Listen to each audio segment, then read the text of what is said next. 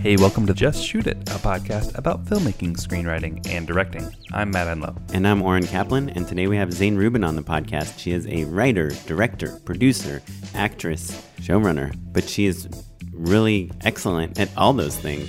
Matt had seen one of her shorts on Short of the Week, and he told me to watch it, and we were both like, oh man. She is very, very talented. She has like such a strong voice, a really strong visual style, uh, a really unique kind of viewpoint on things. It, it's funny because like the subject matter feels familiar, but her Her take, her, Her point take of view, on it. so good. yeah, it feels so her, I guess, which is weird to say because I didn't know her before tonight. Yeah, yeah. I, I think meeting her and talking to, with her, it just made all of those films make sense, and you know, just a really exciting filmmaker to get to talk to. You know, it's funny. I think Zane um, is unlike most of the other filmmakers that we talked to lately because, you know, typically we're talking to someone who's got something to promote or that we know in some way, or there's a couple, you know, a few lines of connection. And Zane, I literally just cold emailed because I thought her work was so awesome. And so it was a real treat to just kind of be a fan of a person and then get to talk to them on a podcast. We talk about all sorts of things how she puts together such an awesome cast, how she developed her voice, and the fact that she got started at a very young age, which, you know, when typically people say that, they're like, oh, I got started as a kid or whatever, you kind of roll your eyes and you're like, yeah, yeah, yeah. Like we all made videos in our backyard. Uh, but Zane was like into it for real in a meaningful way um, very young. Yeah, at the age of 15, she pretty much was like, I am going to be a filmmaker. yeah, and also was making films. Right, right. Early, re- like her first films were like they were on 5Ds, yes, but like She made a feature at, at the age of 16. at 16, exactly. That's what I'm saying. Uh, she's also the youngest guest we've ever had on Yeah. the podcast. Yeah. By far, which is interesting because I think it kind of gives a perspective on it's like she's part of that generation, I would say, that isn't like, wow, look at all these cameras we have we, to make movies with. It's like She's just literally making movies yeah, with the cameras that are around. yeah, like when she made her first movie, it was on the 5D, and she's like, "Oh yeah, here's the 5D." You know, uh, it was like like a free thing that you could borrow. She wasn't someone. like, I'm part of the digital revolution. Right, right. There's no pride in it, and Yeah. it was just, I- and I don't mean that in a negative way. There was just like a, You're just shooting with the cameras Yeah. that people shoot with. Yeah. yeah. So I don't know. I- It's a fun perspective, and it's kind of what makes her special as one of our guests. Um, but before we get into talking to Zane, Matt, you had a topic you wanted to speak about. Yeah. So, um, or I have been kind of writing and sending things out, and I think we're kind of both in the same zone of like, you know, you meet with some people and you pitch them a couple ideas, you follow up with a few me emails, that sort of stuff. And so now I'm in that position where I've sent out a few emails, and I haven't heard back yet, but it's still within the window of like, oh, well, they probably just haven't even read it yet. Normally, th- this is a frustrating thing for writers, but like, you know, you spend so much time crafting things and getting everything perfect, and you're so proud of it. And then you hit send, and especially with my agent and manager, I'm like, 12 hours later, like, well, they didn't even like it. Um, when of course they haven't even Yeah. had time to read it. Don't People you wish- so much stuff to read? Don't you wish everyone would just say like, "Hey, got this. Gonna try to read it over the weekend." Yes. Or, hey, got this. My weekend reads are full for the next two months. I'll get back to you on the 31st. Right. Yeah. I'm I'm trying to be better about even I mean even our listeners they'll send us things and I'm trying to be better about saying like, "Hey, thanks for sharing. I'm going to check this out when I can." Yeah. you know, but at least acknowledging receipt is like actually a surprisingly easy and very nice and appreciated thing you can do. And also, not a thing that people do that often. It's okay. Industry standard. Sometimes some people are like, okay, got it. And some people, they just will email back when they have their thoughts.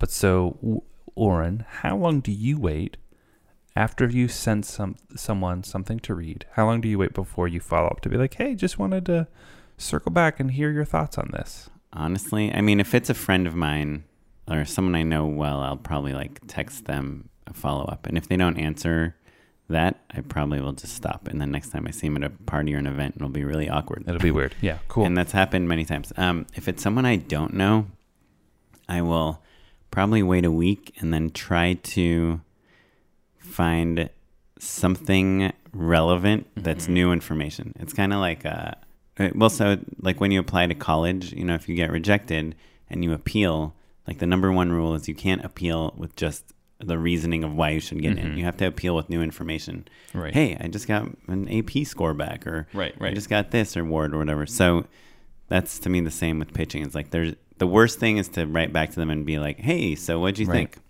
Um, and the best thing is to be like, "Hey, uh, my the actress we have attached just booked this big thing. This might be great timing."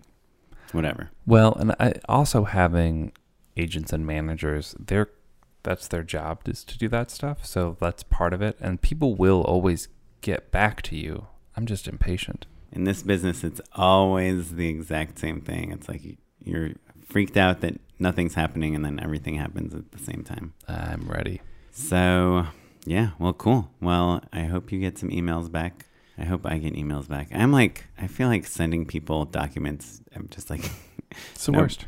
nobody wants to look at documents. Yeah. Anyway, uh, before we get into our chat with Zane, I wanted to remind people of two things. Number one, iTunes reviews. Please, they're still very important. If you haven't left, if you didn't leave one for us during our big competition, please leave one for us because it helps people find the show. And on the topic of my neuroses, I've noticed that I think both of them, both the review and the ratings, are both like right on the cusp of round numbers, much more satisfying numbers. So like, just kind of like help out my OCD and like make it from 169 to 170 or whatever it is. I don't remember what they are exactly, but like they're Yeah, both That's a really nine. compelling reason to leave us a really review. is driving me nuts, you guys. Um, okay, I guess So- I'll leave us another review myself. Matt, Matt got mad at me when I did that last time. Also, we have a Patreon, patreon.com slash just shoot it pod. It's a way uh, that many of you are already doing, but can help uh, throw a few bucks at the podcast per month to help us pay for all our things. If you feel like you get anything out of this podcast, even one out of five episodes, even if you only catch it when you want to, but you got that tip that got you that pitch, that got you that job, then, you know, help us out. Patreon.com slash just shoot it pod. It's like buying one of us a coffee once a month. Not even both of us. But anyway, thanks again. And if you don't, that's fine too. And finally, before we talk to Zane, we just have one more message. Hey, so we're here with Zach Lipovsky, the creator of the new app Shot Lister that helps you out with your shot lists on set. Can you tell us how you came up with it? Sure. I mean, I was on set making my first movie and couldn't really believe there was no normal way of making shot lists. Pretty much everyone does it their own way. And you basically print out an Excel spreadsheet and then scribble all over it as the plan goes to pieces. And uh, I was basically like doing the math in the margins of the piece of paper on the back of my AD, trying to figure out like how many shots we could do before the end of the day. And just figured there has to be a better way of doing this. Yeah, but Zach, don't you think that you miss out on the bonding experience of losing your shot list and asking all of the crew members and then them kind of looking disappointed in you because you're their leader? Like that's an Uh, important part of filmmaking for me.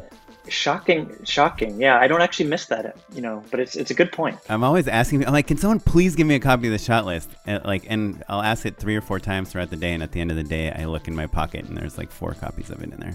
With Shotlister, you can just sync it to all of your crew, so they all have it on their phones. Perfect. So you can borrow their phones when you lose yours. Yeah, if you lose your phone, you can still find it. Why does Shot Lister work better than printed out paper? Well, it does a bunch of things. Not only is it the best way of building a shot list, you can build it digitally and customize it and everything, but it allows you to also build a shooting schedule where you can kind of basically kind of like a one liner, but for shots, where you can add time to each shot and how long you think it's going to take, and then you can change it with just a flick of the finger as everything completely goes to crap once you're shooting.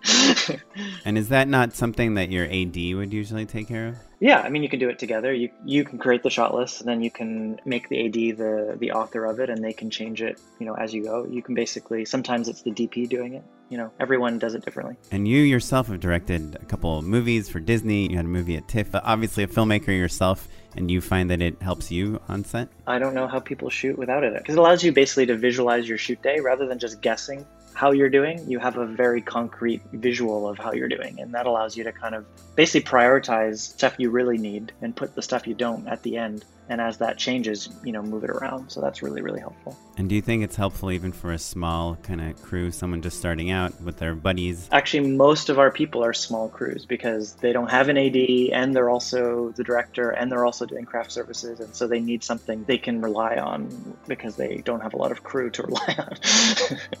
So, Zach, you've uh, decided to give away 100% free 50 copies of Shot Lister every month, even if you're listening to this show again in 2020.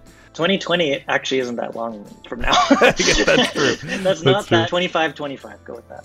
Um, yeah, basically, um, every month we're going to give away 50 copies. So if someone is listening to this and they email justshootitpod at shotlister.com and says, you know, what platform they want, we have Mac OS, Android, and iOS, and whatever platform exists in the year 2525, and then we'll just send you a free copy. We give 50 away months. So if there's if there's ones left, send us an email. And that sounds crazy, but I think there's a really smart tactic to it. And basically, the way it boils down is as soon as you're into this app, as soon as you adopt it as part of your shooting process, you become an evangelist.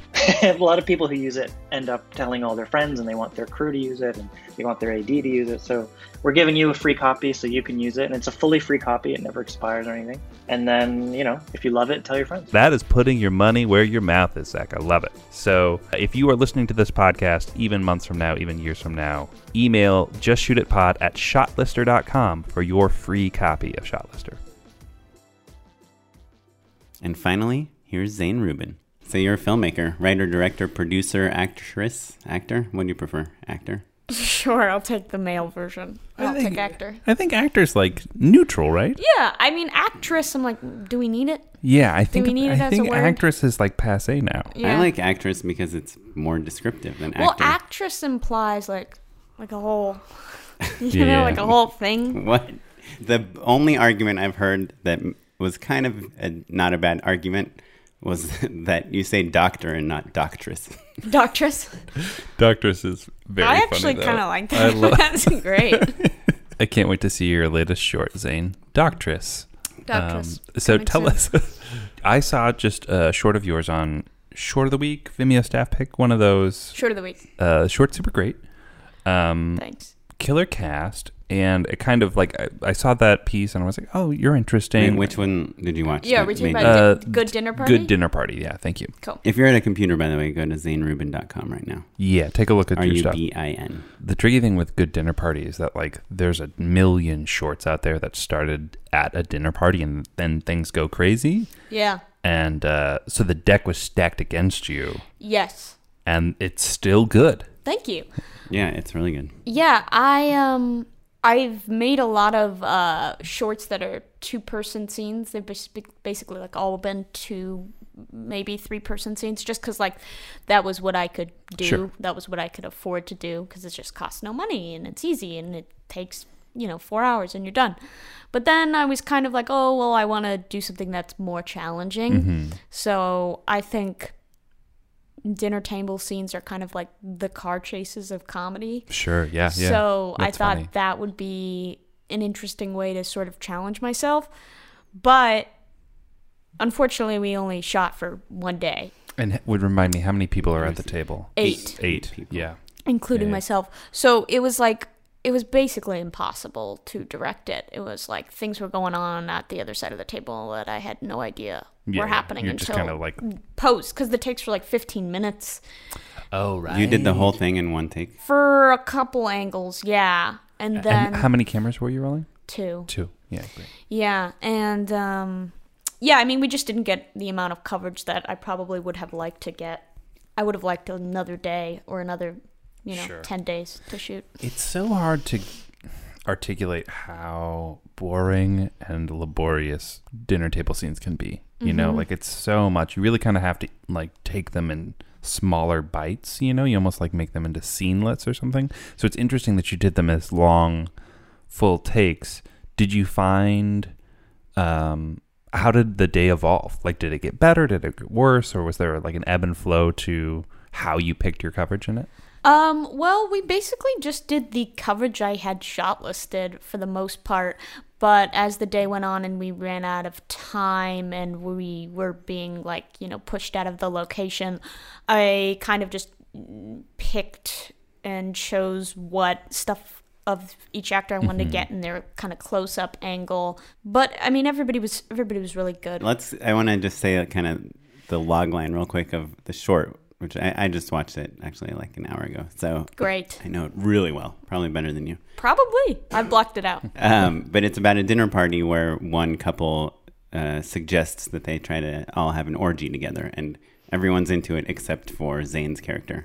Right. So I, I guess the, the premise isn't super original, but my the thing that I like to do, at least with shorts, not with the longer stuff I'm writing that nobody's seen yet, but with shorts, uh, is take a premise that's like m- maybe just kind of like blah like not really not really much and then kind of put my own spin on it. There's this like there's a thing in female comedy where it's so sex based because for so long women weren't allowed to talk about sex and they that was just not a thing. And then all of a sudden they could and then all of comedy just became about like oh i masturbate and i'm like yeah cool so does everybody else that's like not that original um but good for you Yeah, yeah. and that's like a bit like it's just like oh i love sex like that's not a joke it's not anything Right. Right. i'm happy That's you like, sex Like I see like older writers or kind of from like an older generation make jokes about like, oh, they were just tweeting all day. Like that's like a punchline to something. But that's like Yeah, not- yeah. Yeah, that, totally. That is what people are doing. Right. Sending each other messages on Snapchat is not like a joke. sure It's just people living. Yeah. um when i started making things i was i was not in any kind of relationship and felt very unseen um you know in a romantic and sexual way and then all female comedy was like nah sex and i was like not everybody's having it some of us are sad and alone and then i kind of wanted to make things that combat that. So the last Virgin in LA was a short I made, and that I made when I was a virgin, and those were the kinds of conversations that people would have around me. They'd be like, "Oh, you don't." You should just go away while we talk about sex because you haven't had it. And that'll make you feel better being in a corner. Sure. And I'm like, no, it doesn't. But thank you um, for But taking cool. me out of the conversation. So, so Zane, I want to back up a little bit because I think there's so many things to unpack here. I, the what's fascinating the most to me about this is that like you look through all of the things that you have on your website and like there's such a clear voice already, right? And I think part of that is thanks to you being, um, you know, the writer, director, performer, right? Like you're you star in everything that you do, basically, Um, give or take, not maybe. everything. I made a Comedy Central web series that I did not star. Oh, in. I that's acted right. in one of the episodes. Right, right. Um, and then like all the stuff that I'm currently developing, basically all of it.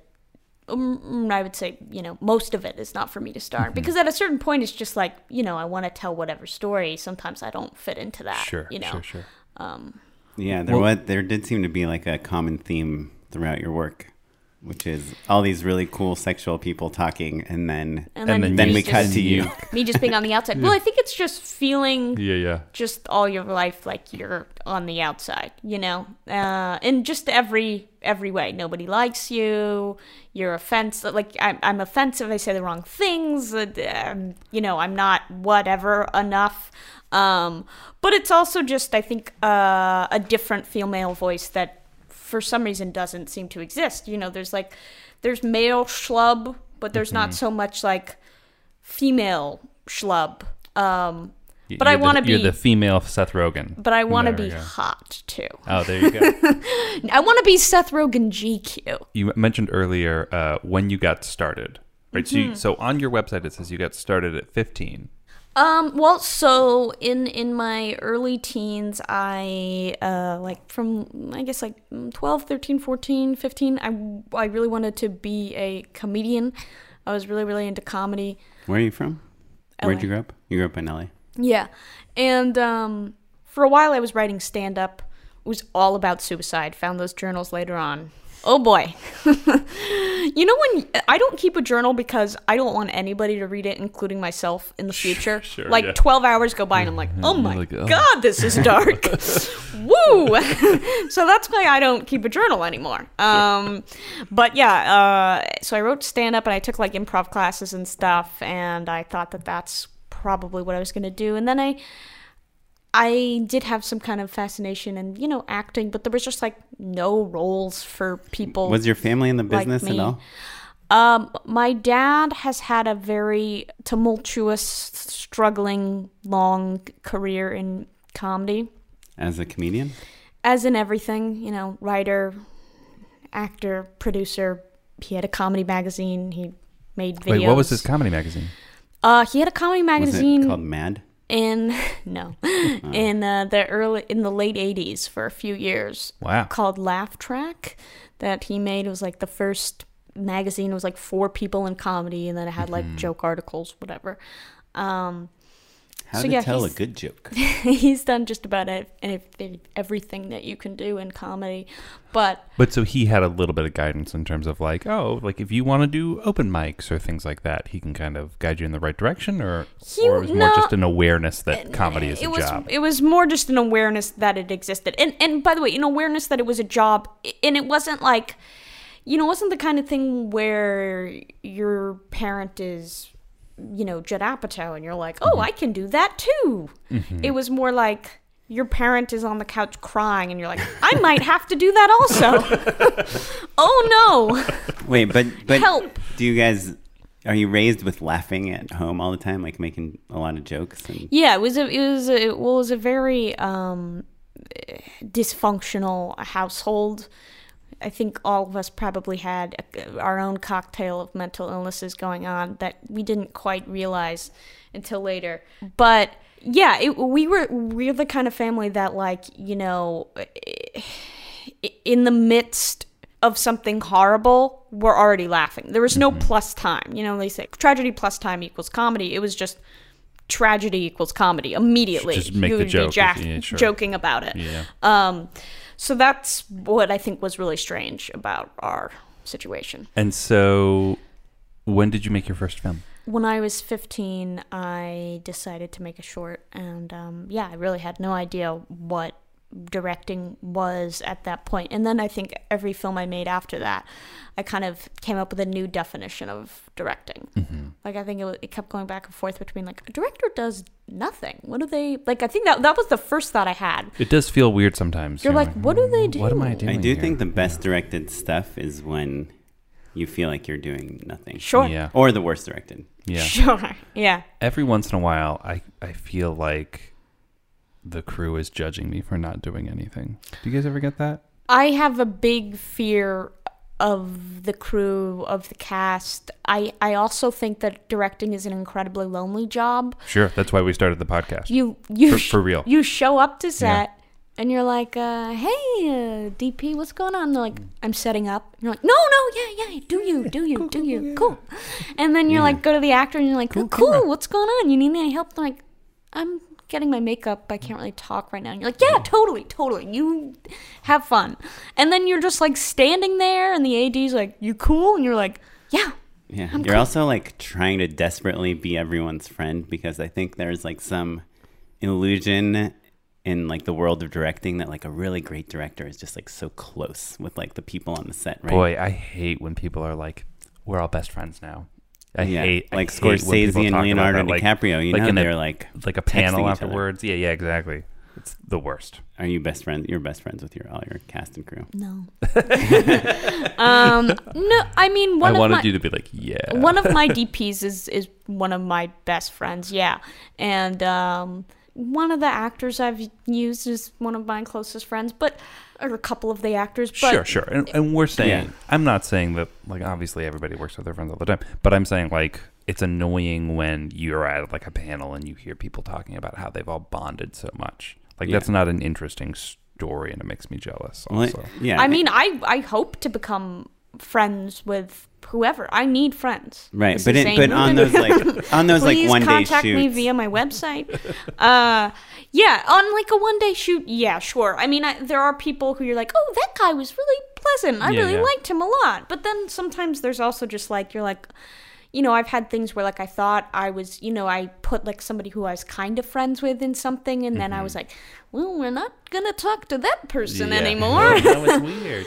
uh, don't Yeah. like them. Because I guess it is a strange thing, also, of like, you have to be their boss. You know, like, if your friend isn't delivering, you still have to kind of like, you know, push them to get where they need to go, and that doesn't have to be adversarial, but it, Right. it could be awkward. I guess maybe. I do think you, if you, I, I've become good friends with a producer of mine, the guy who, his name is Rob. Rob Hatchmiller. Yeah. Yeah, I just worked with him.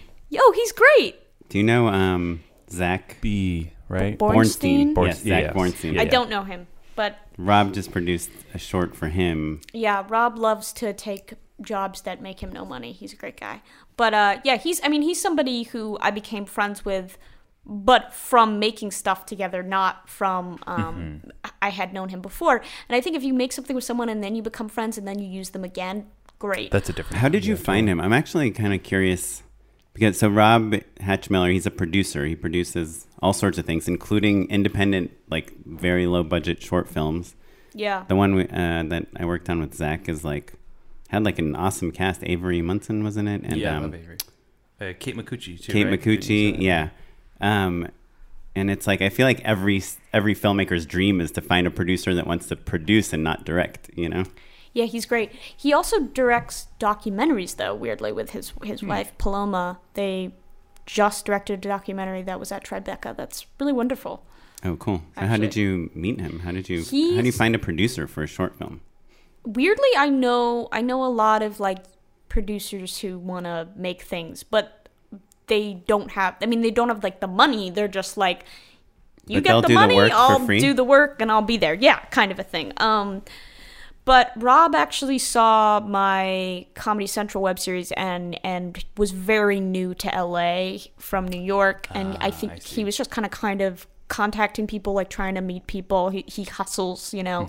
And we just got coffee, and uh, he was Like, like, he just emailed you and was like, "Hey, I saw your series. Can we grab coffee?" "Yeah, that's how I have most of my friends," which makes me sound bad. I will say it sounds a little narcissistic, but that's No, how I meet kinda cool. people. So let's back up then. How did you get your Comedy Central series? Really boring. Just Just a meeting. just a meeting. Yeah. Yeah, nothing. How'd you get the meeting? my manager. How'd you get the manager? Uh, I made seven short films, and, she finally saw one of them. On Did um, did any of them go anywhere fancy or notable? No, I have actually been rejected from every single film festival I've ever applied to. hundred percent across the board. hundred percent. Because you only applied to like Sundance. Oh no. Oh. I Oh can't no. imagine your shorts not getting into any festival because they're really I've good. gotten in, thank you. I've gotten rejected from I, I've gotten into one film festival, I will say. I did not apply, but I did get into one film festival. But technically, I have gotten rejected from every single one I've ever applied to. What's the how- festival how you got into? Montclair. Wait, where, uh, do I know? New what- Jersey. Ah, gotcha. It's like Yeah. very middle of the road. and they saw it level film online or festival. something. No, Rob actually Oh, gotcha. had his documentary was playing there, and he, he forced like- them to take it. it, He's like, listen. it was nepotism. This he was is like, good. "Dude, she's gonna kill herself. She's on the brink here, and somebody needs to take this." if we don't go to Montclair, Wait, so your manager just saw it online? Yeah, um, yeah. I had a friend of mine shared it on Twitter, and her um, Was your friend Jennette McCurdy? no, although she's actually the one I mentioned, who's um one of the actors I've worked with, who's a very close friend of mine.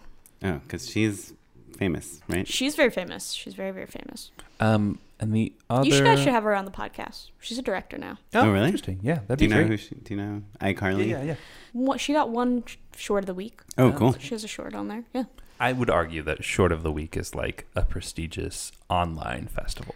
I will. I will agree. Yeah, short of the week agree. has ha- put two of my things up, and NoBudge put one of my things up, and those are you know like those are the online film festivals. But you also get way more eyeballs on your stuff from those than from like Newport Beach Film Festival yes, or even Palm Springs or something. Yeah.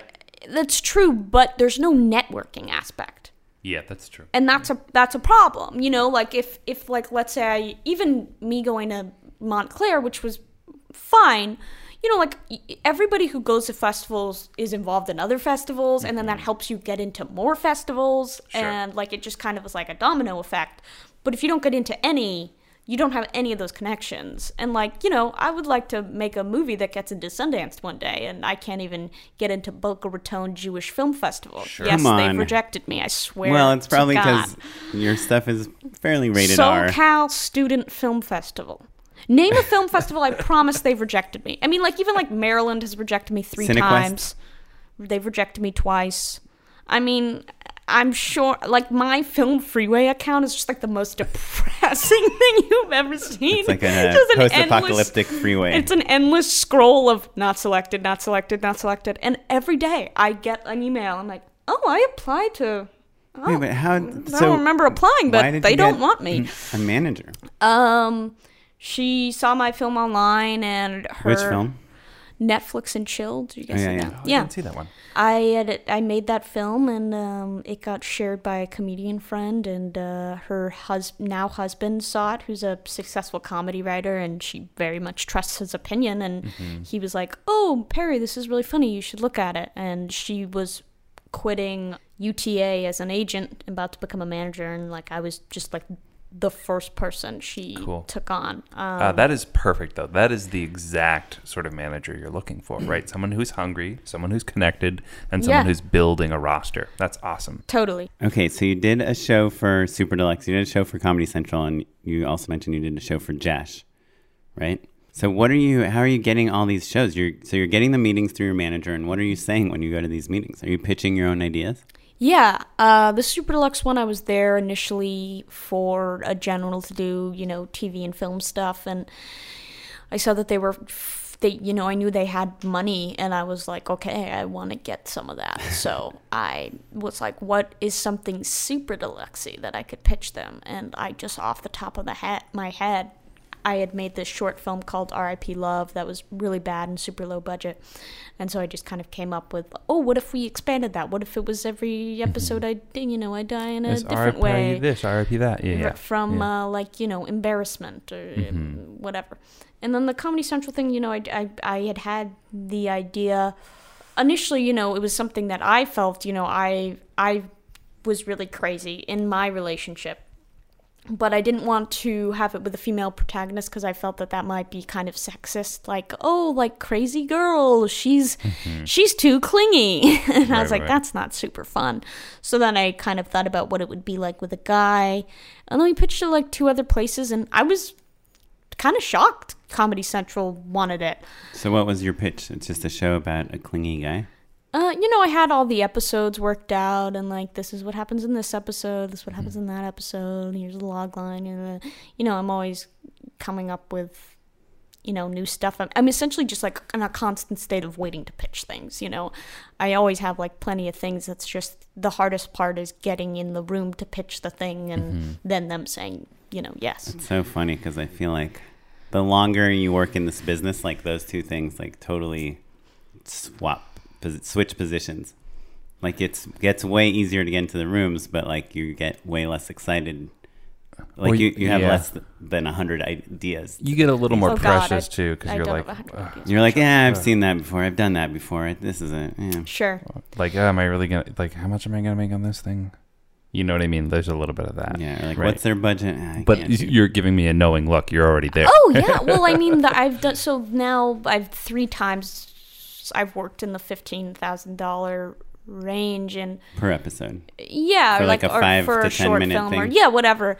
And like you know, I don't make any money, Yeah. and I work really hard, and for a long time too.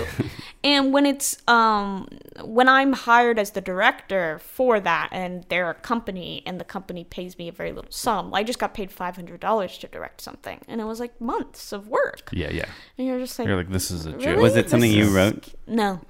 Um, Oh, really? So you've you've directed other people's things too. just recently, yeah, I'll, I'll send it to you guys. So Matt and I both saw your stuff. Matt kind of t- showed me your stuff, and I think both of us had the same reaction, which is like, "Damn, this is It's really so good. We're so jealous and that so good. you have such a well-defined voice." Yeah. And I want to get a little bit into your visual style too, because I think that Yeah, there's a lot of very like looking directly into the lens, which is interesting, And or like no, right like, off axis. No over-the-shoulder shots, like no I handheld. can I like, can be honest about the uh, so the way the visual start style started was I am a Jewish person who does not look good being shot from any angle except for the front.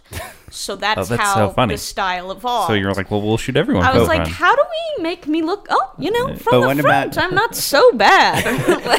But what that. about over-the-shoulder shots? Those are even more concealing. I think I did. You know, I did, I did those. I think you know, in early work, they they they existed, and then I think at a certain point, I was like, everybody does does those. That's maybe not so interesting. What can I do that's um, more interesting? And then also, I think I, I always liked putting myself in this position where like people were ganging up on me and that's just more fun if you're doing these pov shots and they're literally looking at you like all Yeah. angry and you're like because that's how it feels you know? So that's how i you know ended up there. And then as far as like not wanting to do handheld again it was like comedy handheld been there done that not so interesting you know um comedy can look really really shitty and i'm like i want to make pretty movies that happen to be funny Right, because your stuff is really well art directed. You know, like the the background, the every frame has a lot of depth. The composition is nice. The Thanks. And I Wardrobe will is cool. give um, credit in terms of art direction initially to my my DP Tanner Tanner Hall. Um, really great. He uh, he shot the first thing he shot for me was Netflix and chill, and um, the crew was literally just him. That was Yeah, it. awesome. And he he didn't sound too. there was one guy. There was one guy holding a mic, but he lit the whole thing. He worked the camera. He would move around all the furniture and paintings and plants to make sure And the frame was full. Did And you he- know him? He had uh, been dating my sister a couple months, and he was the first cinematographer that I really met, who was like an actual cinematographer. Awesome. And I was like, I'm gonna take advantage of this, and I are did. they still Don't together? break up with him. no, But you still work with him? yeah, yeah. Yeah. Well, there I, you go. Yeah, it was. It's it's been hard.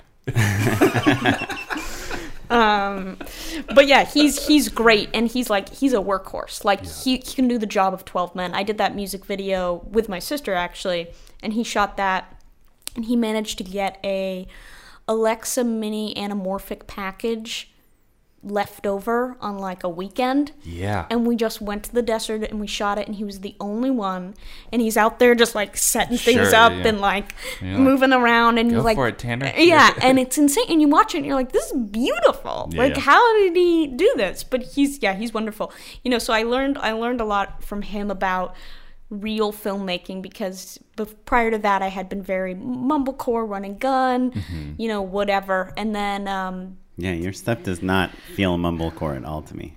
Well, that's kind of how I started, but then I realized that, you know, Mumblecore's dead and nobody wants that because basically when, you know, the Alexa Mini took off, people were like, "Oh, we have nice cameras that we can, you Yeah, know, why- Like we're not access hiding to." things Yeah, anymore. um, things can look nice, and that's a good thing. And then, um, yeah, so that's when my stuff really started looking okay, and then um, that so that short looks okay. I mean, it's shot on a, a Blackmagic Mini, uh, bl- yeah, the little tiny Ursa ones, or. Yeah, yeah. and The uh, Pocket the for- pocket. Yeah, it's yeah. shot on the pocket, yeah. I've never shot uh, with that camera, but I've always wanted Netflix to try. and Chili? Yeah, and then the one after that, uh, that's my that's when I met my boyfriend who had wanted to help me make something that was actually well produced, and that's when I had more of uh, a crew that was more than two people. Was um, the Netflix uh, the Last Virgin in LA was we had like a six person crew, and that was a big step up. And let me ask, uh, because I, I feel like I recognize and love most of your cast. It's like I'm like, oh, like I lo- Whitmer Thomas is in a thing of Oh, yours. yeah, he's so Jake funny. Weisman is so funny. Yeah, Um, Brody, Brody Reed. Is, yeah, like there's a bunch of people out there, right? So, Mm-hmm. um, Alan how? McLeod is a doll. Wait, who? Sorry. Alan. McLeod, Oh yeah, that's right. Alan McLeod is he's wonderful. So funny. so nice, and Lou so Taylor funny. Pucci. Anyway, Yeah, I could Lou's literally I could keep going, right? How do you? Is it that you have personal relationships with relationships with these people? How are you going about casting? How are you getting these people? Um, Because I think that's the other thing that's part of this style, most of the right? Yeah. time Your casting is really good. Thank you. Most, I think that's my biggest skill as a director, and Oh, I all, all all I want is to become so successful that I get a call, and it's like you know whoever director, and like who do I put in this role? I'm like, ah, let me handle it. I'll have it worked out in ten minutes. I'll give you a call back. Like Last Virgin in LA is like so well cast. I feel like. Oh, thank It's- you. I mean, they're all they're all good. Yeah, the- that's the re- guy especially is super funny. The boyfriend. The boyfriend. Well, he's Josh, like a is so movie funny. star. Yeah, yeah. Yeah. So Well, there you go. So, so the- how did you get him? It was really weird. Uh, I um, was in this little web series called The Skinny. Mm-hmm. years ago, and he when he was just starting out had like a you know like a four line role in it whatever and i when i watched the whole series i was like that guy's fucking good who is he and i was like oh i need a boyfriend i saw he was in some little indie movie and i didn't know how big his role was in it and it wasn't out yet and it was called moonlight and so i just tried to get in touch with him and i went on imdb pro and i found his contact who he is? He's the middle. oh yeah He's yeah the main guy in the middle. Section. yeah. Um, and now he's been like he's starting a couple other movies too. Sure. So I um called this number and um I was like, "Hi, is is is Ashton there?" And they were like, "This is his grandpa. He's not here right now." and I spent like weeks trying to get in touch, touch with him and his email didn't work and his phone was off and his internet ran out and, And, it was this is just all like this is all IMDb Pro, or how are you getting yeah this? Just just just Google off of stalking. there yeah, and Wait, he, he has his grandfather's phone number on IMDb Pro. it was like it was like his his phone had died so i had to call another phone that was like his grandpa Okay. it was like really weird and like he had initially said yes when i sent it to him and then like i didn't hear from him and i couldn't get in touch with him and it was like the dates were approaching and i was like hey man what's going on? And he was like oh yeah i'm still in sorry like my computer broke my internet died and my i lost my phone. And i was like oh cool. Great. I'm not worried about you not showing up. Um, but he did. but he did show up and he was super nice. He was the best actor i had ever worked with up at the, up till that point. Um he's still you know in top two with lou taylor pucci.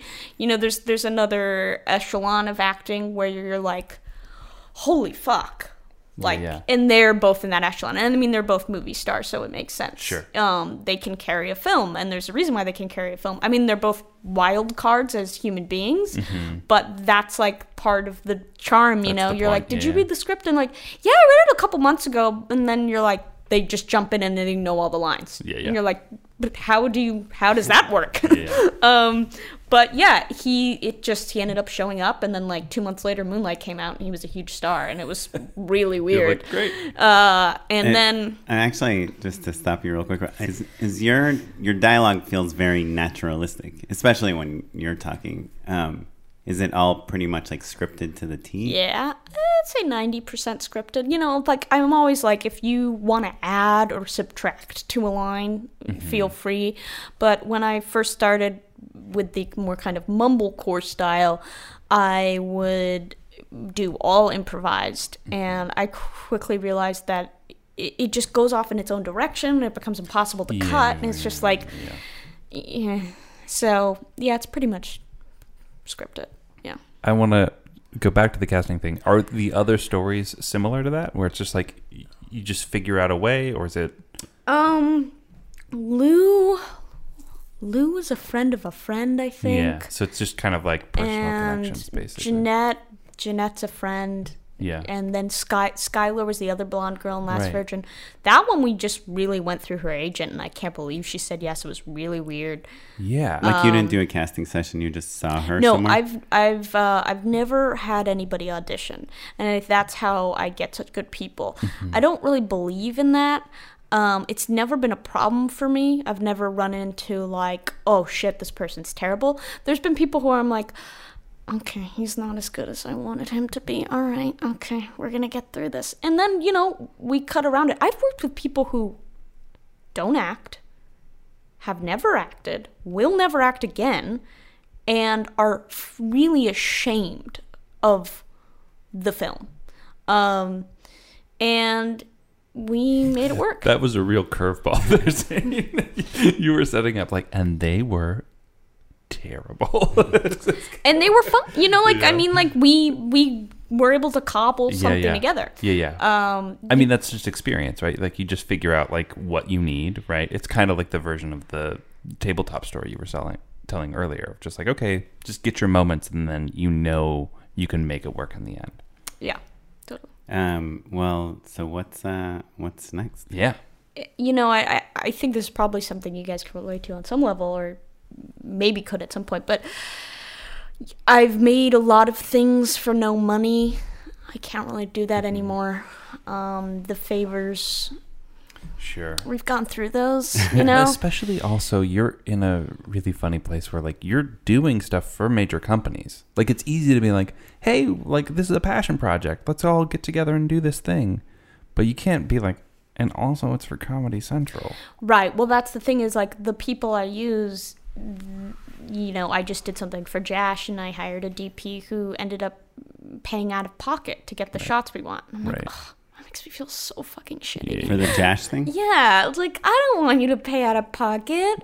Oh God! And as he was telling me that, we pulled up to his car and he had just gotten a ticket, Oh, that's brutal. and I was like, pretty "Oh classic. my God, I'm so sorry." And he was like, I- "It's fine." Is there Um, like a, any other kind of genres or anything that you want to explore? I guess all the stuff I've seen of yours is very like relationship based. Yeah, well, right now I'm I'm uh, me and my boyfriend are writing a movie. I so I I I have this. Um, it started with the fact that I had this recurring nightmare that I'm uh, I'm back in school and I can't leave, and I have um, a similar nightmare it's fairly common. where I I I haven't um I haven't done a certain requirement for school. Yep, same thing. Yeah. and I know that my life is gonna happen as soon as I like take this stupid thing, but I don't get to go because I moved to LA after high school, and I'm like, I know there's something out there that I want. It's the worst. Anyway, Well, mine's similar because I never finished high school. So my Oh. mine are I'm way back. to bury the lead. I'm back in high school, and I they found out that I never finished, and I'm like, but I'm 22. I have a whole life and a whole yeah. career, and they're like, yeah, no, you have to start from where you left off, and I'm like. I'm only a sophomore, and then it's just like classic, like ah, Yeah, yeah. just screaming into the You're like, abyss. "No." But so I wanted to make a film that was um, like a horror movie about somebody trapped in a high school, and so I, I, I wrote this film. I wrote a few drafts, and um, it was terrible. It was really Is it good now? really bad. So I um, I my boyfriend read it, and he was like, "Yeah, it's uh, it's funny," and I was like. Yeah, it's, it's, it's supposed to have a little humor. And He's like, no, it's it's funny, and I was like, okay, all right, I get it. I know what you're trying to say. My leap like- to genre like, didn't go as well as I might have hoped. And it's not scary. It it just like didn't work. It just didn't work, and um, I, I see that now. But then I was like, okay, well, help me because like I I'm I'm very confident in writing shorts, web series, pilots, TV, that kind of stuff. When it comes to features, I've written probably 20 really truly bad ones, like not even to the point where I would ever show anybody any of them. Um, That's a lot of features. Yeah. they don't exist. I don't even have them on my computer. They're just like gone. Like it just it's no one needs to see that ever. But with this I was like I like I like putting this woman in a high school and then weirdly as we kept talking about it, it became something completely different. It became um about this codependent relationship between a mother and a son who were these characters that already existed.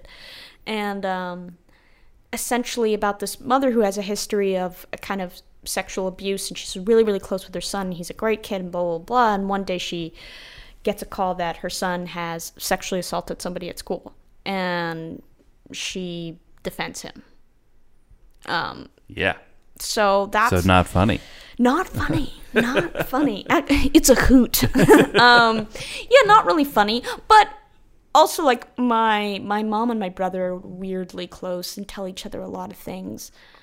On mother's day like we're like it's like me and my sister and my brother and my mom were in the car and like like my brother will i'll be like were you what happened with that girl you were seeing? He's like oh i don't i don't like her and i was like you seem to not like a lot of the girls i'm like why are you always breaking it off with people you just gotta like power through so you're so you yeah. find someone um and then he was like i didn't like her vagina and I was just like, "What? What was wrong with it?" And he was like, "I just didn't like it." Blah blah. blah. And then I started getting scared about my vagina. Besides. Sure. You're like, well, I'm like, "What could be wrong with a vagina?" yeah. Uh oh. So, um, I actually do have something wrong with my vagina, but that's a whole other story, and I am writing something about that. Oh, good, Um, good. that is um, Teeth?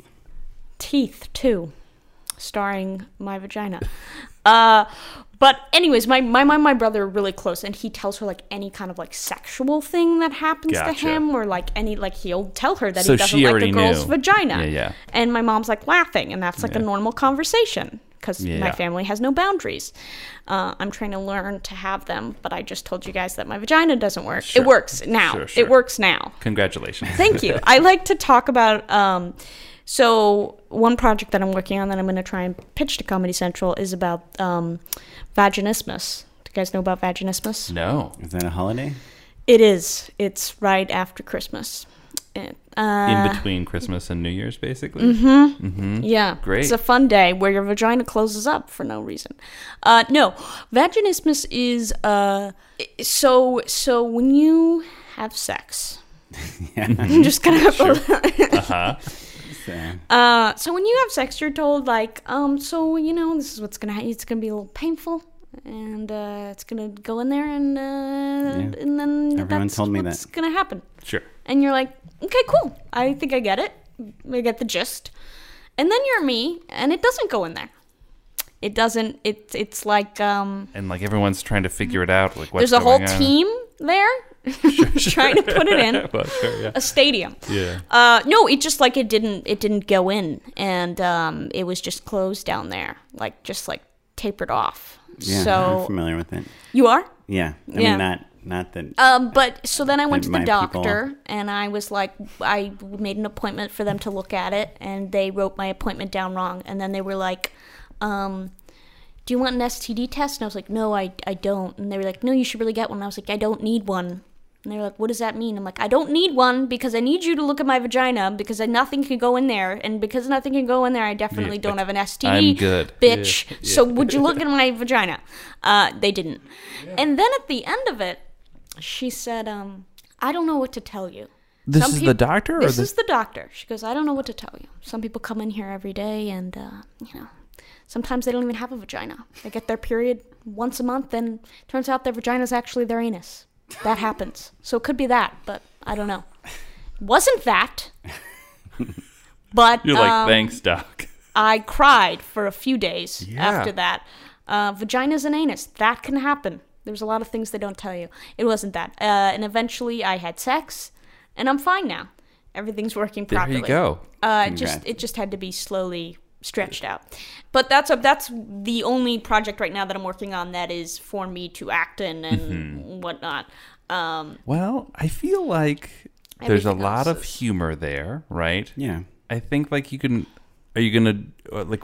You're gonna take it to Comedy Central, right? Yeah, that's what we're trying to do right now. I mean, I think it's I think it's very funny, but I feel like I made you a little bit un- uncomfortable and you very uncomfortable. Well, I would say it's weird to be on a podcast and not know what to say. Do you know what I mean? I Um, mean, I think it's a great story, and I think like, yeah, I think it's mostly just like you don't want to like Some be offensive on accident. Have Do you know what I mean? not to tell people because then people are like, "What's wrong with your vagina?" I'm like, "Nothing's wrong with my vagina. It was a temporary thing that was wrong with my vagina, and it was I'm fine now." No, I guess you're welcome to. I mean, I guess the subject matter of our podcast tends to be a little more about like Filmmaking. how you So- choose your, Sure, your sure. No, shots. hold, hold on. I'm going to bring it back around though, because I think this is because you know you were talking about a show that you're going to pitch, Right, right? but also what inspires you, which is this. Right. Both of which I think part of what is interesting just talking to you is that like you're so quick and so open. That's great in the room. Like of course you're selling things. Do you know what I mean? Like I think there's such a premium on like personal experiences and point yeah, of view. people like that. they love that stuff. Yeah. So you can go in and like tell a funny story about your vagina that's interesting and unique. Matt, That's a show. Matt told a vagina story in a pitch and it backfired. Oh, it no. did. It did. That's Yeah. What kind of vagina? Just like a One you didn't like? Yeah. Did you say you didn't like it? Because that's bad. I would never say that. If you I just told my mom about it. to all the to all the men out there, if you don't like a vagina, decide to like it, marry it, and never think Sure. about it again. There you go. Never don't like a vagina. For the record, I was not shit talking any vagina. Good. no. By the way, that's the only bad thing you could ever say about a vagina. I, want to go back a little bit broader, real quick, because I feel like listeners at home are going to hear your story and they're going to be like, okay, like she knew what she wanted to do, like basically immediately Yeah. started making things, and it's like on the path. Mm-hmm. Yeah. So, selling right? stuff nonstop. Yeah, you're just like, sure. I, I know I know you don't feel that way, but I guarantee there's like somebody in Wisconsin who's like, I would kill to lose money on a Comedy Central show. Do you know what I mean? So what um, what would you say is what's the secret to your success? How what do you feel like? I know that's a, I, such I- a I think hard maybe a different version of Yeah. that is like, what were you doing that wasn't working that you changed that now works? Like now you're kind of selling things and people are interested in what you have to say. Well, I think it's just it's just making things, you know. Yeah. Um, if if I attain any amount of success, it'll just be because I have made a lot of things. Um, and for a very long time, you know, so there as before we started the podcast, I said, you know, there's a lot of things that you know are not on my website, you know, that I made between the ages of fifteen and you know 18 16. whatever uh 15 16 but you know that's like five short films and a feature i made when i was 16 and that was all that was a lot of stuff that's a lot of content How did you make a feature at 16? um i had made three short films and i decided that i wanted to not make another short film because i thought i had you know already been there done that Yeah. and I, what I realized is that I wasn't making them the right way at all. But um, at that point, the way I was working was improvised, camp, you know, little Canon 5D, a mic Sure. propped up against the sofa, sort of a thing. And uh, the feature, you know, was like two person crew. I had my friend in it, and you know, it's mumblecore. It's not Yeah. very good. It's exists. it's on YouTube. It's all incredible that you 95 did that. Minutes of it. Um, I don't recommend anybody watch it, but Sure. um, yeah. So then that that for me was one of the biggest learning experiences in just the fact of I can't do anything for no money again. Mm-hmm. And then after about eight months or so, I, I mean, I was crushed because the feature got rejected from every single film festival, and it it was like you know a lot of work, even being me Sure. 16 and it being Yeah. shitty or whatever. It was a lot of fucking work, and um, eventually I was just like, well, I guess I gotta continue making shit because no one's knocking down my door for any reason. So then I made another short, and you know, I always You just kept going. Yeah. yeah, and I always tried to, you know, reach out to people online, like, uh, you know, that were more successful for me f- than me for advice, for mentorship. Um, What's the best piece of advice you got? I guess just find your voice and keep making things. You know, that's really that's really the way to do it. But the problem with I will say there there's one downside in finding your voice. So I do think I have a very specific voice.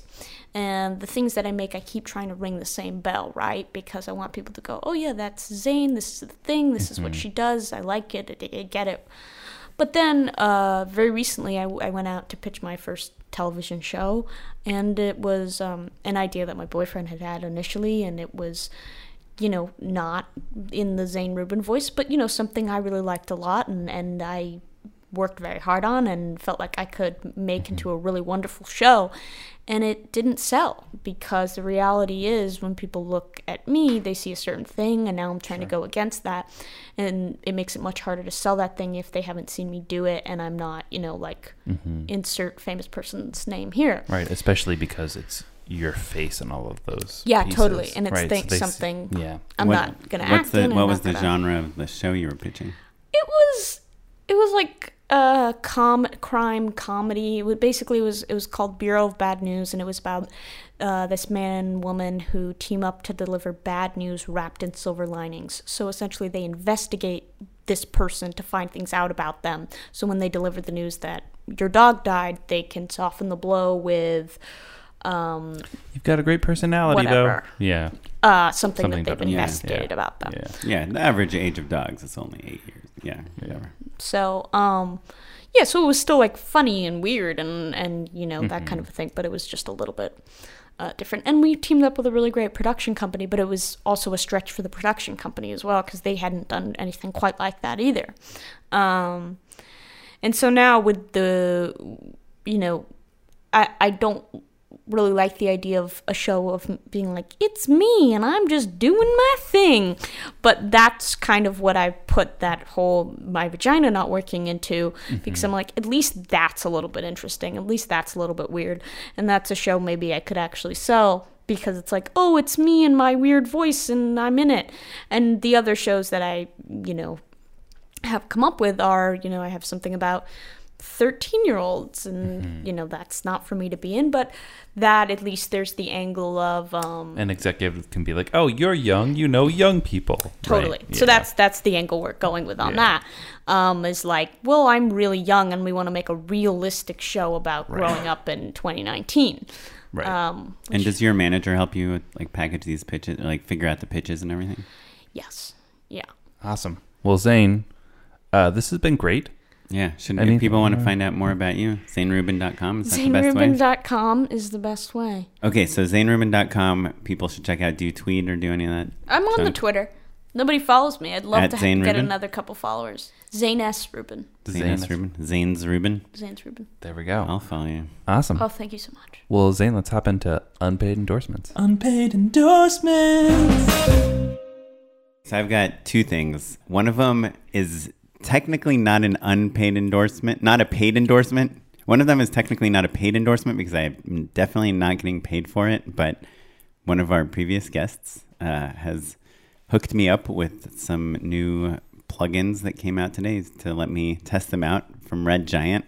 Uh, and it's this, uh, it's called the VFX Compositing Suite, and it is it, it's like mind blowing in a way that it, probably a lot of our listeners don't care about at all. But I'm sure almost everyone on our podcast, including Zane, has had to deal with like a green screen shot before. no actually You've never done a green screen shot? i've never done green screen and you've never been like, well, we could just get that on green screen.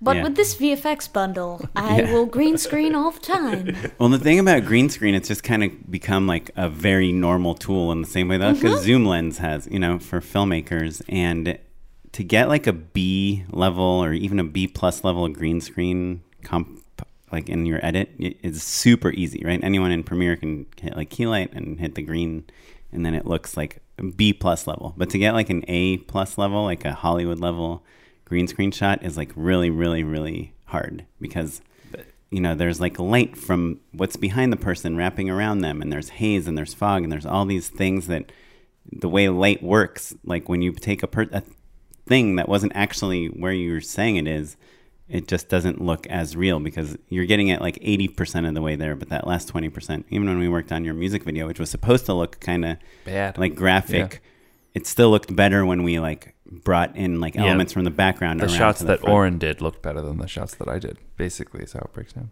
Yeah, and so the okay. so the okay this new uh, plugin bundle, it's called the VFX Suite from Red Giant, has this tool called uh, Super Comp, and it is like it it just makes everything work in After Effects in a way that I've never ever seen before.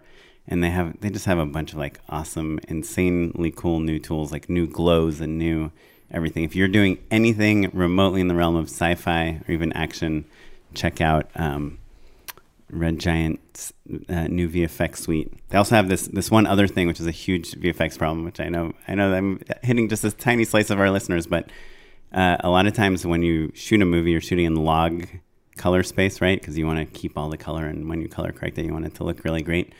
But when you're adding elements like muzzle flashes or like explosions, those are usually shot in like Rec 709, like a different color space. So those things never work together. And this bundle has like all these cool tools to let you combine those two things. And it's just been like one of the banes of my existence as a VFX artist forever that is all solved with this one thing. So Oren, I think this is um, I'm really excited about it. it's not an unpaid endorsement. I think you're losing us money. Like, there's no reason for Red Giant to sponsor us. Well, it's like What- Adobe. Um, for the first Sure. two years we did this podcast, I'm like, guys, just get the Adobe Creative Cloud package. I'm impressed with your um, with everything you just said, which pretty much all went over my head. Nerdy shit. Nerdy Yeah. shit. Yeah. Well, so the second thing, this is a podcast that came out like two years ago, but I've been researching these true crime podcasts. And have you guys heard of Up and Vanished?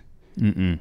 No. It's uh, it's I think they're on their third season now, but it's this podcast where this guy literally just knew that like true crime podcasts did well. So he's like, I'll just try a true, make my own true crime podcast. he had no idea what to make it about. So he just like went to Google and typed in cold cases. and he like in, I think he was in Atlanta or something. So, or in Michigan, wherever he lived, he put like cold cases in his state and he found like a few, right? Like there was a website, top 10 cold, like it was the police website, cold cases in Michigan or wherever. And he found this website called Web Sleuth and where people like private citizens are like investigating cold cases and he like just asked if anyone knew about this a few different cases and he got a call from the main detective on one of the cases and get, got all the info and he's like uh i guess i'm making a podcast about this cold case anyway he was going to make like four episodes 22 episodes later he solved the cold case Wow. up and vanished That's cool. uh, a guy that has zero experience in investigating i mean he googles just like you the three of us Wow. um, anyway Up and vanished. yeah, it's And uh, it's the- old, an oldie but a goodie, and I'm only one episode in, but I'm already Oh. really loving it. Awesome. Uh, Zane. Um, I have two shows that I like. One is recent and one is not. Is that okay? Yeah, that's perfect. Okay, great. So the recent one, this isn't really everybody knows about Game it. of Thrones. No, uh, but ev- a lot everybody knows about it. But I I really think it's great. I don't really like um most TV, even though Fleabag we're in season the two. golden age of TV. Uh, but Dead to Me, Oh yeah, Oh. to me. I thought was really really wonderful. I thought it had all of the all the things one might want in a television show. Um, super smart, super funny. It has a visual style. Um, it, there's a thriller aspect to it. It's just like really good writing. And I find that a lot of the times when you watch shows that are supposed to be great, you're like, this is really lazy writing. Like, how did this like get Like, past uh, I don't all those places. But yeah, I think that show's really great. Um, and it's one of the only things recently I've been like, I really like this. Oh, as well as Escape from Dan- Escape at Dannemora is Yeah. really wonderful as well. That was not my second one. I'm gonna, but just Sneak to it in there. Sneak it in there. that, Escape at has Dannemora is Showtime? Who has Showtime? How do you guys all have Showtime? Uh, you can- my sister's ex friend's parents login. I will give it to you when this is over. I think you can um, also. I will not sign take up. that. Thanks. It's worth it to sign up for like the free trial. And I think just, like- get, and you, I think you can get through it pretty quick. Yeah, it's there's only like six. Yeah. it's, it's really. Can I good. tell you about Dead to Me real quick? The creator Liz Feldman, Yeah. who I think we used to write in SNL, she had a general meeting where she was told that she was going to like be presented a few different show ideas that the network had, and they were going to get her take on it. But she was like the last person after like they saw ten other people, and they were like, you know, we're sick of our ideas. Do you have anything? And she like had had like a miscarriage like two weeks before, and like her cousin unexpectedly died like three weeks before, and she's like, well what about like a grief dealing with grief and people like a comedy about grief and then she basically like Just That's spitball. invented it how all in the the, room. best things happen. It seems, or all the things that sell. At least you've been working on it for thirty years. Say goodbye. um, it's really good though Dead to but uh, oh, and the other thing is a show that was on. It started in 2011 called Enlightened. It was on HBO. It had Oh, two yeah. seasons. It was That's a Mike short-lived. White show, right? It's a Mike White show. Mike Yeah, White it's is my Toni favorite Collette? writer. Yeah, that makes sense. No, it's um. Uh, why am I I know blanking? who- Laura Dern. Laura Dern, thank you. Uh, yeah, it's uh, Laura Dern. Mike White's also in it. Um, Molly Shannon's in it a bit. It is my favorite thing of Ooh. anything that's ever existed. Um, and everybody I've showed it to is like, "Fuck, that's amazing!" And everybody I know that's seen it is like, "Yeah, that's one of my favorite things." I Um, need to watch that show. it's- yeah. yeah I'll magnificent. And it's only the first season is like 10 episodes and the Yeah, second yeah. season is 8 and they're 30 minutes long. It's like not even Yeah, that much. you can tear through And Mike pretty White wrote every single episode by himself. Yeah. I mean, that's that's some next level. Um so yeah, those are those are my couple. Love it, Zane. Um, well, I've got uh, two things. Um, have you guys seen the documentary City of Gold? I have seen it. It's the Jonathan Gold documentary. Yeah. Oh, I, saw it when City he was of alive. God. Yeah. yeah. Well, uh, we're coming up on uh, the year anniversary, and it's um, great. It's on Hulu right now. That's it's nice. It's just about um, is it about Uh, LA food it's a- the LA food scene yeah, LA food scene and basically Jonathan Gold's impact on Lo- Los Angeles and food criticism. And, it's and pretty culture. nuts. Like, Like, he he, made, like- changed lives. Tacos cool, right? Yeah. Not only did he make tacos It's- cool, but he was part of like a second wave of like food criticism where you didn't just review hoity-toity restaurants. Right. It's not Right. just You Spago. Yeah. Taco trucks and Right. stands and whatnot. Yeah, and yeah. then he because he discovered reviewed Koji? They- Was Yeah. he Yeah. And Kogi? Koji? Kogi. Kogi. Yeah. I've been watching the Jon Favreau Yeah. show with um the Kogi guy. What's his name? Uh, Roy Choi. Roy Roy Choi. Choi. Yeah. They have a that one fun- called? They have a fun little dynamic. The What? chef show or something. Yeah. Something really generic. It's pretty generic. Yeah. It's really generic. The best part about that show is the little animation they have The in animations are great. between. It's like wonderful. They do. They I don't know if you've. wa- I've only watched one episode, but they have the woman from Jitlada.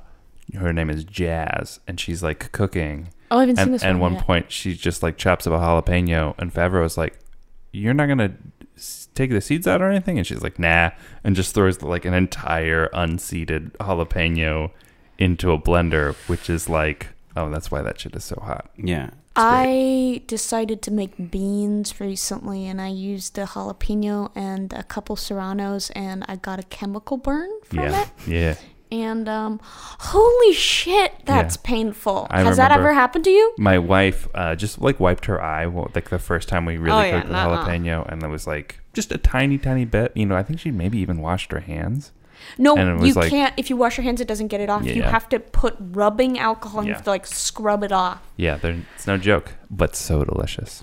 Um, and my last one, my last endorsement is uh, Workflowy, which is a website that basically is just like nested bullet points. Yeah. You ever use it? Mhm. Yeah, lists, and it's awesome for outlining.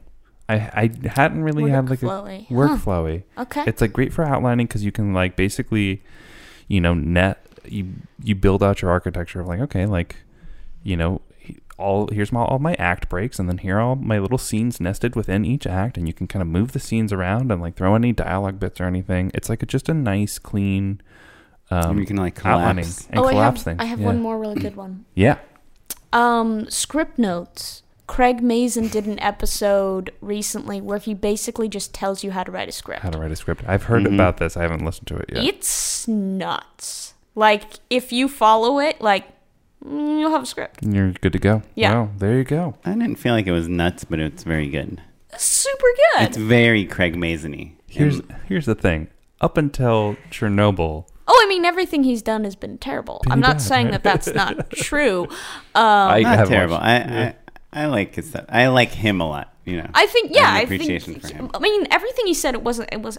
I was like, yeah, that's right. Yeah. I've never really heard it like, you know, so many things you know about writing you just know innately, Mm-hmm. but sometimes it's good to be like, oh, and then we're supposed to have that thing, that part's supposed to happen now. Okay, right. Just That's like have it in the back of your mind. Intellectualized a little bit. For me, Yeah. the biggest takeaway is kind of his anti-intellectualizing of it, which is he's like, you look at screenplay structure and three acts and act breaks and all this stuff, and he's like, that's not how you write a sc- like that's how you analyze a screenplay. Maybe that's a result of good writing, but it doesn't lead to good writing. Hmm. Well, yeah, that's why I liked this perspective more, and I think the the part that stuck with me is the idea that you have a character who has a life. It's he keeps using they have they have stasis, right? And then mm-hmm. something happens, and then they just want to go back to the stasis, and then, and then at a certain point, you decide, oh no, I don't want to go back to that. I want this new thing, and mm-hmm. that's all a movie is. There you go. I mean, that's kind of the that's the gist of what he says. that's Yeah. pretty good. and a scene, yeah. Cool. Awesome. Well, awesome. Well, thank you so much for coming and chatting Thank- with yeah, us. thanks so much. Thank you for having me. Um, if you want to learn about all of the stuff that we talked about, it's all in the show notes. We'll have a handful of Zane's movies, all of the links to her stuff, etc., etc. You can follow us uh, across all social media at Just Shoot It Pod and me at Mr. MattEnlow. And me at O'Kaplan on Instagram. And if you have any comments or anything, please email us at justshootitpod at gmail.com um, or call our voicemail number 1262 shoot 1. We'd love to hear from people. And this episode was edited by Jay McAuliffe. It was produced by Madeline Rosewatt. And our webmaster is Ewan Williams, who's actually been doing a lot of fixing of our website. It. Our website is uh, in pretty good shape right now. Check it out, justshootitpod.com. The music you're listening to is from the Free Music Archive and the artist Jahzzar. And we will catch you next time. Thanks. Thanks, everyone. Bye bye. Bye.